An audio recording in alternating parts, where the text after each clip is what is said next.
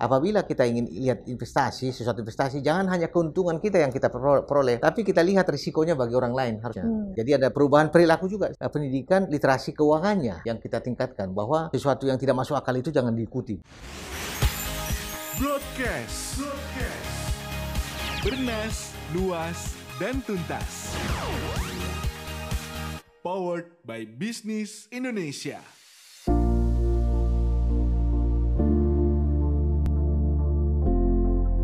Sobat bisnis, balik lagi dengan Talks. Kali ini bicara soal finansial. Saya Dwi Arianti, uh, content manager di Bisnis Indonesia. Udah siap nih mau bahas soal investasi ilegal atau investasi bodong sama Pak Tongam ya Pak Ketua Satgas Waspada Investasi. Halo Pak Tongam. Halo. Selamat. Apa kabar Pak? Baik, kabar baik. iya Pak, gimana? Uh, kita pengen bahas uh, soal investasi ilegal nih Pak. Kalau misalnya dilihat trennya secara umum itu gimana sih Pak? Ya, mengenai investasi. Iya. Investasi ini tentu bisa dilihat dari berbagai perspektif tentunya. Yang pertama dari masyarakat kita yang ingin menginvestasikan uangnya dengan tujuan tentunya untuk mendapatkan keuntungan kan hmm. gitu. Jadi uang itu diharapkan bisa makin bertambah dengan menginvestasikan kepada uh, tempat-tempat investasi tertentu. Di sisi lain juga kita lihat uh, tempat-tempat tujuan investasi itu bisa beragam tentunya. Saat ini sangat beragam karena semua yang terkait dengan uang dikatakan investasi. Uh, contohnya investasi kalau yang selama ini kita kenal di dalam bentuk tabungan, deposito, kemudian beli emas, beli properti. Saat ini sudah banyak sekali investasi juga di trading, kemudian juga di kegiatan-kegiatan digital lainnya yang memang trennya ya meningkat seiring dengan perkembangan eh, ekonomi dan perkembangan teknologi digital saat ini sehingga semakin beragam. Dan masyarakat juga melihat investasi-investasi lain, contohnya ada penghimpunan-penghimpunan eh, dana dalam bentuk arisan online yang kita duga juga ilegal itu juga dikatakan investasi. Jadi pemahaman masyarakat terhadap investasi sudah meluas. Hmm. Tapi kenapa pada akhirnya masih ada kelompok masyarakat yang salah pilih nih Pak? Malah justru pilih invest, instrumen investasi yang ilegal gitu. Ya, investasi ilegal ini sudah secara berlanjut kita berantas terus dari Satgas Waspada Investasi ya eh, melalui dua kegiatan utama. Yang pertama tindakan preventif, yang kedua adalah represif. Nah, yang pertama tindakan preventif kita melakukan edukasi sosialisasi kepada masyarakat melalui berbagai media, berbagai uh, acara, uh, termasuk mengikutsertakan tokoh agama, tokoh masyarakat mengenai bagaimana cara menghindari investasi legal dan bagaimana ciri-ciri investasi legal.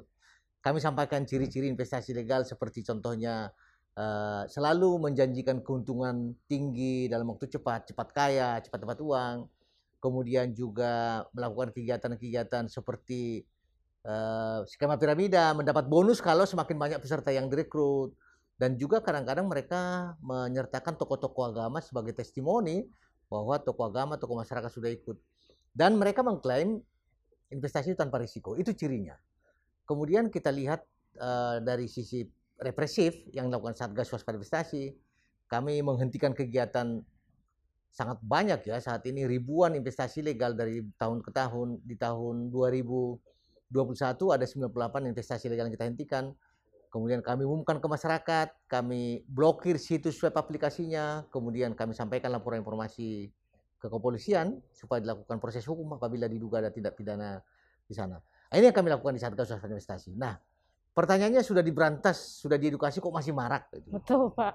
Ya kita lihat dari dua sisi tentunya. Sisi pertama dari pelakunya, dengan kemajuan teknologi informasi saat ini sangat mudah orang lain membuat situs web aplikasi menawarkan melalui SMS, melalui media sosial.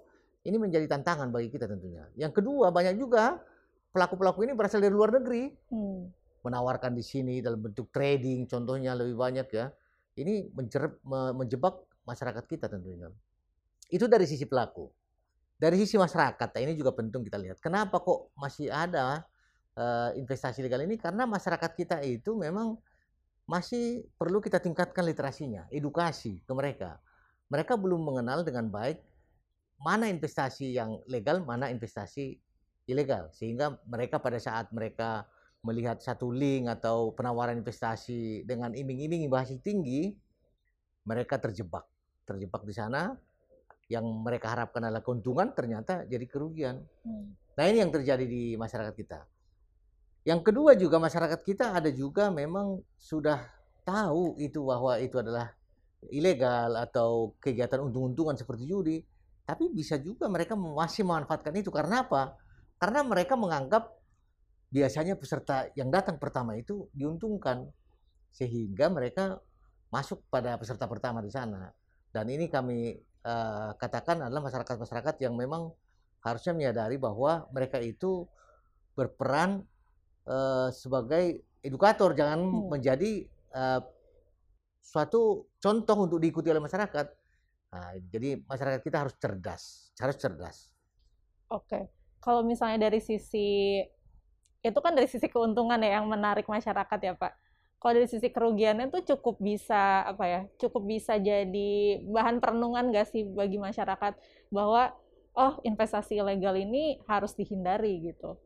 Iya, uh, berbagai kejadian-kejadian investasi legal yang sudah kita hentikan, ada berbagai macam ya, itu harus menjadi pengalaman berharga bagi masyarakat. Jadi uh, kerugian masyarakat sangat banyak tentunya dari investasi legal ini. Kalau kita lihat data yang ada 10 tahun terakhir itu mencapai 117,4 triliun rupiah 117,4 ya. iya, triliun ya Pak. Kerugian masyarakat akibat investasi legal ini. Nah ini harusnya menjadi pengalaman bagi masyarakat bahwa jangan cepat tergiur dengan uh, iming-iming imbal hasil, hasil tinggi. Hmm. Nah, kami juga menyampaikan edukasi ke masyarakat mengenai investasi legal ini sangat simpel sebenarnya. Jadi kenali 2L, 2L.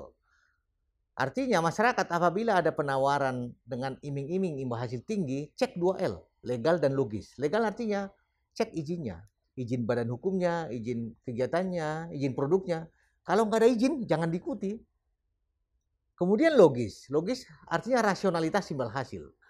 Rasionalitas imbal hasil contohnya kalau kita uh, penawaran-penawaran money game ya biasanya dengan imbal hasil yang tinggi contohnya satu persen per hari berarti tiga persen eh tiga puluh persen per bulan itu kegiatan yang sangat tidak masuk akal sebenarnya tidak mungkin mereka memberikan imbal hasil seperti itu kemudian juga ada perdagangan yang memberikan imbal hasil fix itu juga tidak masuk akal karena apa karena dalam perdagangan itu bisa saja naik harga dan turun harga sehingga tidak ada suatu keuntungan yang fix. Jadi kalau ada contohnya yang menawarkan kita dengan investasi robot trading yang memberikan imbal hasil tetap, persentase uh, profit sharing, ini kami kira adalah kegiatan menyesatkan. Kemudian juga perlu kita lihat dalam perdagangan contohnya.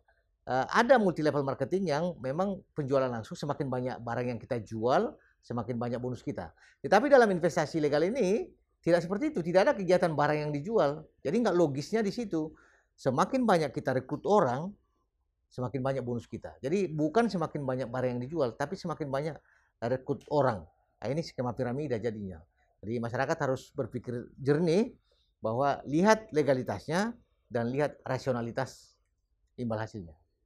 Oke, uh, menarik nih Pak. Tadi udah Bapak udah sebut beberapa instrumen ya bisa dibilang instrumen investasi yang ilegal ya Pak atau praktik investasi yang ilegal. Uh, kalau misalnya selama tren tadi kerugian investasi ilegal itu sebenarnya uh, mekanisme yang mana yang paling merugikan tapi masih banyak menelan korban Pak? Iya, yang paling banyak merugikan itu adalah skema money game, money game, okay. di mana kita menempatkan satu jumlah uang tertentu kepada mereka dan mereka memberikan imbal hasil ke kita hmm. pada jangka waktu tertentu. Contohnya kita sampaikan mereka sejumlah uang dan mereka memberikan ke, ke kita imbal hasil satu persen per hari. Itu terjadi di Game for Freedom, kemudian beberapa perdagangan kripto ilegal itu terjadi. Ini yang paling banyak. Jadi kerugian masyarakat kita karena ada iming-iming imbal hasil tinggi, semakin banyak kita uh, masukkan uang kita, tentu semakin banyak keuntungan kita. Dan yang paling banyak merugikan masyarakat juga karena kami lihat ada keserakahan di sana ya. Pada saat contohnya kita masukkan uang di dalam satu kegiatan money game, kemudian uh, contohnya satu persen per hari per hari, dia berikan hari pertama, hari kedua sampai hari ke-10 dia berikan, padahal itu sampai 100 hari harusnya uang kita kan.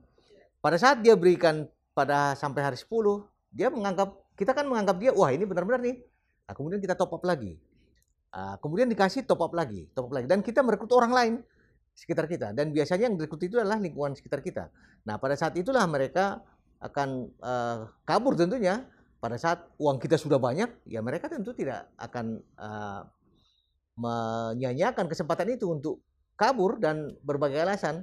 Misalnya alasannya adalah kita sedang ganti sistem, kita sedang maintenance sistem, ada peralihan, uh, apa uh, bisnis, nah, seperti itu. Jadi pada dasarnya yang sangat merugikan mereka adalah money game yang uh, berkedok investasi. Oke, itu termasuk yang binary option juga nggak sih Pak? Iya, kalau binary option ini kan kegiatan-kegiatan yang memang kita diminta untuk menyetorkan sejumlah dana, kemudian kita menebak apakah satu komoditi atau aset itu naik harganya atau turun harganya pada suatu waktu tertentu. Nah, ini cenderung seperti judi. Karena apa? Karena ini bukan trading, tidak ada barang yang dijual belikan di sana dan juga bukan merupakan sarana investasi. Jadi binary, binary option ini hanya sekedar bagaimana kita menebak harga naik atau turun. Dan bahayanya di situ adalah tidak ada transparansi apakah tebakan kita itu benar-benar nyata seperti pasar yang sebenarnya. Jadi karena apa? Contohnya binomo ya, uh, mereka punya sistem sendiri. Pada saat kita tebak harga naik, mereka bisa saja pada jangka waktu yang ditentukan turunkan harga untuk mengalahkan kita kan. Ada manipulasinya. Ya, Ada ya? manipulasi ya? di sana. Jadi masyarakat kita kami mengharapkan tidak mengikuti binary option karena memang ilegal di Indonesia. Oke. Kalau dari sisi jenisnya Pak, itu kan tren akumulasi kerugian investasi ilegal. Kalau dari sisi praktiknya, instrumennya itu dalam jangka waktu yang sama itu meningkat juga atau sebenarnya itu model-modelnya sama-sama aja gitu Pak? Iya, memang kalau kita lihat jumlah investasi legal itu yang paling banyak itu di 2019 ya sebelum pandemi. Kemudian 2020, 2021 turun. Tapi memang eh, modus-modusnya itu berkembang, berkembang modusnya. Kalau sekarang ini kelihatannya modusnya kebanyakan ke digital ya.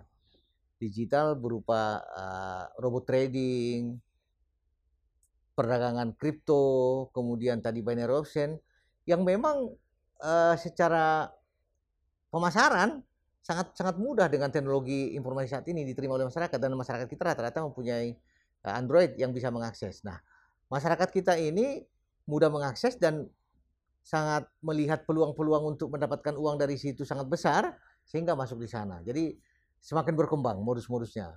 Penipuan-penipuan investasi legal berkembang dengan uh, teknologi digital saat ini. Hmm, Oke. Okay. Sayangnya perkembangan apa diversifikasi ya Pak, bisa dibilang diversifikasi uh, instrumen dan mekanismenya nggak di, dibarengi dengan tingkat kesadarannya juga ya Pak ya? Iya. Oleh karena itu kita juga meminta masyarakat ya di samping peningkatan literasi keuangan juga perlu peningkatan literasi digital. Hmm. Artinya jangan semua informasi itu ditelan habis-habis gitu hmm. atau di dimanfaatkan untuk kepentingan-kepentingan uh, keinginan kita pribadi, padahal itu adalah eh, sangat-sangat uh, berbahaya tentunya. Nah, kita lihat juga saat ini masyarakat-masyarakat kita yang cenderung mengikuti uh, investasi investasi dengan teknologi digital yang mendapatkan uangnya itu nggak tahu dari mana. Contohnya ya, hmm. ada orang berinvestasi ingin berinvestasi di dalam kripto uh, kripto aset bukan karena memang dia punya uang, tapi contohnya dia pinjam dari pinjaman online hmm. untuk masukkan ke sana dengan harapan bahwa dia akan mendapatkan keuntungan yang besar di sana untuk membayar pinjamannya ini. Karena apa? Okay. Karena ada testimoni palsu ya, iming-iming atau flexing yang dilakukan oleh para pelaku ini. Seakan-akan kalau kita beli koin ini, beli token ini, kita akan mendapatkan mobil mewah, rumah mewah. Nah, ini yang perlu kita didik masyarakat kita. Jadi literasi digital penting, literasi keuangan penting, tapi perubahan mindset masyarakat kita itu juga penting hmm. bahwa tidak semudah itu untuk jadi kaya hmm. gitu. Dan jangan juga melakukan investasi dari pinjaman tentunya okay. untuk investasi seperti ini ya, kecuali untuk investasi rumah hmm. atau investasi properti itu bisa dari pinjaman. Tetapi untuk beli token, beli koin menurut saya sih sangat tidak masuk akal kalau masyarakat minjam Hmm. justru bahkan ada yang minjam dari pinjaman online untuk masuk ke situ. Jangan lakukan itu. Oke.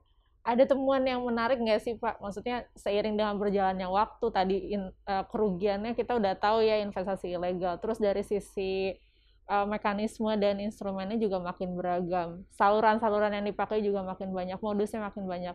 Temuan yang paling mungkin menurut Bapak paling aneh mungkin ya, kok bisa sih orang terjebak atau kok bisa sih sampai separah ini itu apa sih Pak? Kalau boleh tahu? Iya, eh, bis- bisa kita lihat dari dua sisi ya. Temuan kita dari pelaku ini ya. Hmm. Pelaku ini pada saat kita panggil, kita minta penjelasan apa perizinannya, kegiatan-kegiatan investasi legal ini dan bagaimana model bisnisnya, mereka rata-rata mengatakan mereka nggak ngerti peraturan. kan gitu. Ini memang aneh sebenarnya. Jadi ada sesuatu hal yang kurang di sini. Pebisnis atau orang-orang yang menjalankan bisnis itu tidak mengetahui peraturan. Hmm. Jadi alasan utama mereka kami tidak tahu bahwa itu peraturannya dan kami tidak tahu bahwa itu harusnya ada izin. Ini memang eh, menjadi sasaran juga eh, edukasi kita kepada mereka ini atau kepada masyarakat ya bahwa dalam berusaha, dalam berbisnis Indonesia harus berizin. Ini. Hmm. Itu dari sisi pelaku. Dari sisi masyarakat kita juga memang eh, yang aneh yang kita lihat juga adalah bagaimana kita mengorbankan rekan-rekan dekat kita, keluarga kita untuk masuk ke investasi-investasi tertentu. Nah, ini menjadi menjadi eh, tidak masuk akal harusnya.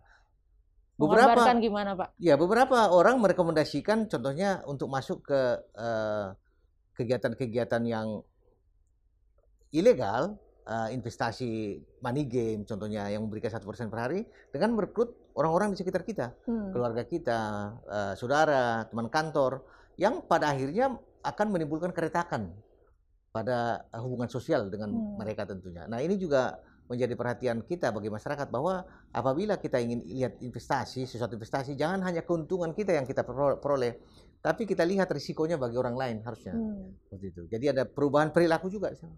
Oke. Eh, kalau terkait dengan kerugian investasi ilegal tadi, itu kan berdasarkan pelaporan ya Pak ya.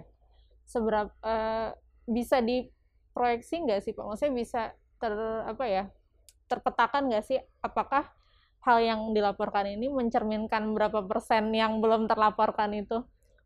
Ya, memang laporan investasi legal dari sisi angka ya, Hmm.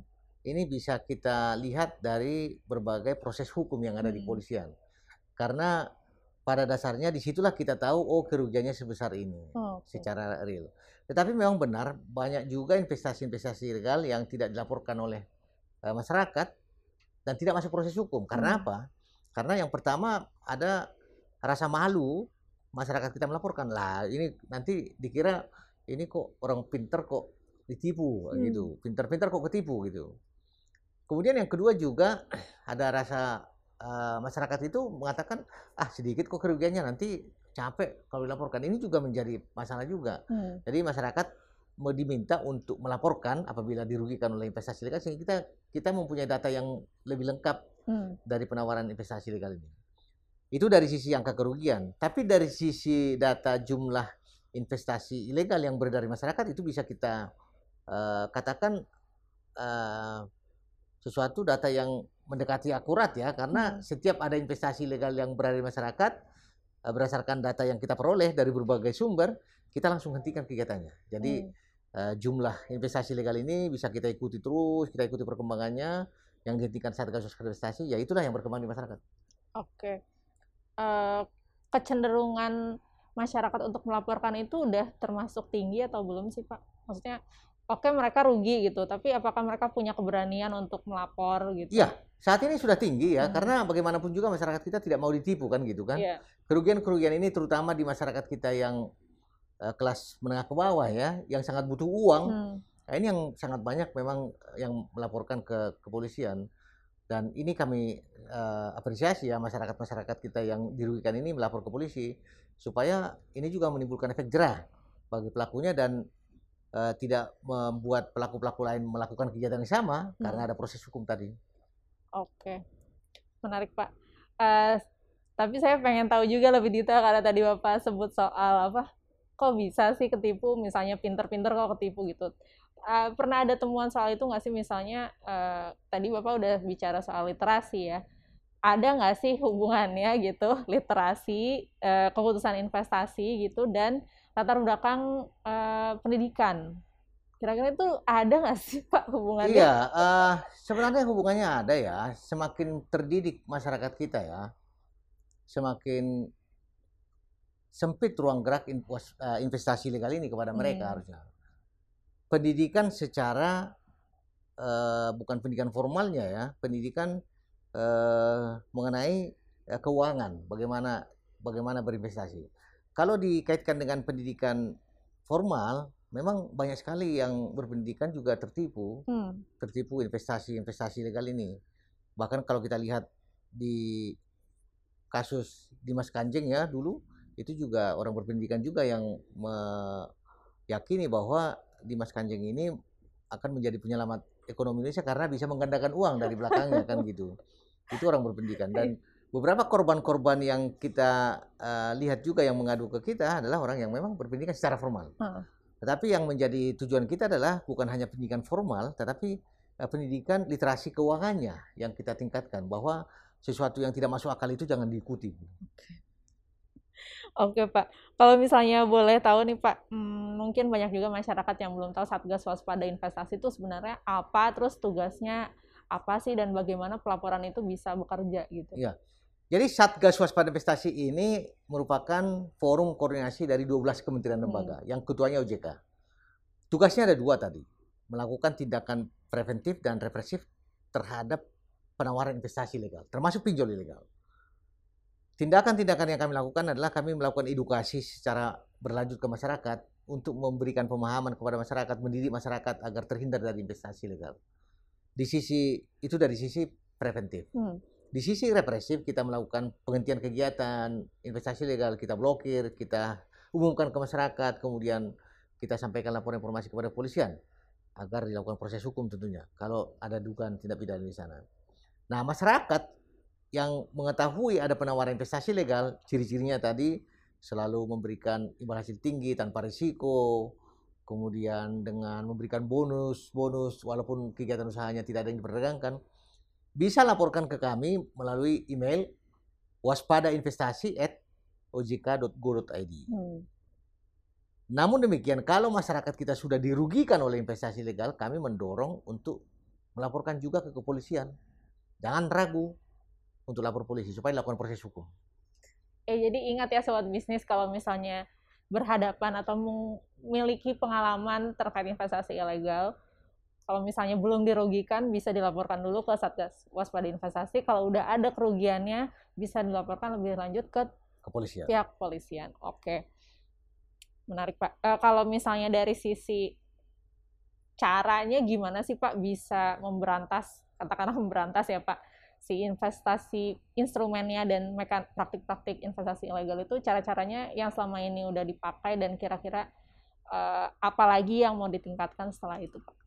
Ya, caranya adalah kita memang kalau ada informasi yang kita peroleh dari berbagai hmm. sumber ya, kami juga di Satgas Waspada Investasi punya aplikasi namanya Awas yang mengcrawling data dari seluruh media, hmm. seluruh uh, apa website terkait dengan penawaran-penawaran investasi legal ini. Kami juga mendapatkan data dari Kominfo karena ada cyber patrol harian hmm. kita terima. Kami juga mendapatkan data-data dari masyarakat, pengaduan masyarakat dari media. Nah, atas dasar itu kita dari Satgas Waspada Investasi ini memanggil mereka untuk rapat Satgas Waspada Investasi. Hmm. Manggil mereka dan meminta penjelasan mengenai perizinannya dan bisnis modelnya. Kalau mereka melanggar atau tidak ada izinnya dan atau bisnis modelnya tidak sesuai dengan ketentuan yang berlaku, kita mereka kita minta mereka menghentikan kegiatan itu. Hmm. Hentikan kegiatannya, kemudian kami dari Satgas Swaspada Investasi melakukan pemblokiran situs web aplikasi semua media sosialnya melalui Kominfo. Dengan demikian masyarakat tidak bisa akses dan dia juga tidak bisa jualan tentunya. Hmm. Kemudian setelah itu kita umumkan ke masyarakat dan kita sampaikan uh, laporan informasi kepada polisi tadi. Namun demikian memang masalahnya adalah pemblokiran-pemblokiran ini kan bersifat uh, tidak jangka panjang. Artinya kita blokir hari ini, nanti sore dia bisa ganti nama, besok bikin baru. Karena kemajuan digital teknologi saat ini ya memang memungkinkan untuk itu mereka. Hmm. Nah, yang menjadi perhatian kita di situ sebenarnya. Jadi kita blokir pun masyarakat akan loh kok muncul lagi muncul lagi. Nah, iya benar karena memang kita tidak eh, apa ya sangat sulit bagi kita untuk mendeteksi secara dini bagaimana dia membuat aplikasi dan media sosial itu. Yang paling utama juga di situ adalah peran serta masyarakat tentunya. Hmm. Peran serta masyarakat agar tidak ikut di dalam kegiatan itu. Karena apa? Penawaran-penawaran ini masih marak karena masih ada pasarnya.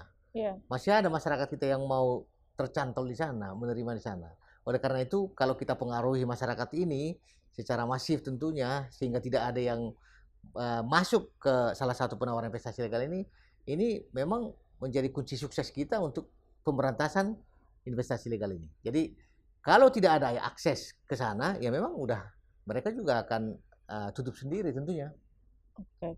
Tapi kalau misalnya secara selain pemblokiran misalnya uh, dari tracing ini Pak penelusuran rekening-rekening maksudnya kalau misalnya praktik investasi legal kan pasti ada transaksi ya, ada pengiriman uang gitu kan. Itu bisa terlacak juga nggak sih Pak sebenarnya? Iya, jadi Satgas Waspada Investasi ini kan bukan penegak hukum, bukan. Hmm. Dia merupakan forum koordinasi sehingga uh, tracing transfer dana atau aset-aset ini akan di uh, perdalam di dalam penyidikan tentunya okay, di kepolisian. baru pas di iya, di ya, proses ya, hukum hmm. di situ. Oke, oke, oke. Uh, terakhir nih Pak, ini kan sekarang juga makin banyak ya minat minat investasi masyarakat itu makin tinggi ya Pak. Apalagi kan selama pandemi masih banyak dana-dana yang nganggur ya kalau misalnya kita lihat data di PLPS di Bank Indonesia juga bilang demikian. Eh, kira-kira apalagi sih Pak yang mau jadi, yang jadi perhatian Satgas Waspada Investasi di tahun ini? Apakah ada perhatian khusus pada instrumen tertentu kah gitu? Mungkin bisa diceritakan Pak. Iya, memang kita tidak uh, mengetahui modus-modus yang akan berkembang ke depan ya, hmm. tetapi kita melihat prediksi bahwa uh, teknologi digital ini akan dimanfaatkan semakin luas oleh para penipu-penipu ini, hmm. uh, baik dengan produk-produk baru atau produk lama yang dimodifikasi, yang memudahkan masyarakat kita untuk berinvestasi di di, uh, di dalam investasi legal ini, terutama juga di dalam perdagangan contohnya aset kripto ya yang sangat banyak ini NFT kemudian uh, robot trading ini hmm. ini mungkin akan dimodifikasi mereka-mereka ini juga untuk menciptakan suatu produk baru yang seakan-akan ini adalah yang legal tapi ilegal gitu. Hmm. Jadi kita perlu mewaspadai ya bahwa kegiatan-kegiatan ini akan berkembang, tetapi kewaspadaan kita tadi kepada masyarakat ya. Sebelum investasi cek 2L itu, itu aja sebenarnya. Jadi bagaimanapun modusnya, bagaimanapun mereka melakukan penawaran, jangan ragu. Cek legalitasnya dan cek rasionalitas imbalasinya, logisnya. Oke. Soal bisnis jadi diingat ya nih pesan dari Pak Tongam cek legalitas dan logikanya ya sesuai logika atau enggak gitu. Mungkin kita bisa jadi pakai acuan investasi apa instrumen investasi yang udah legal ya Pak, misalnya yeah. deposito atau saham gitu atau uh, emas gitu yang bisa jadi tolak ukur bahwa nih investasinya masuk akal nggak ya gitu. Oke.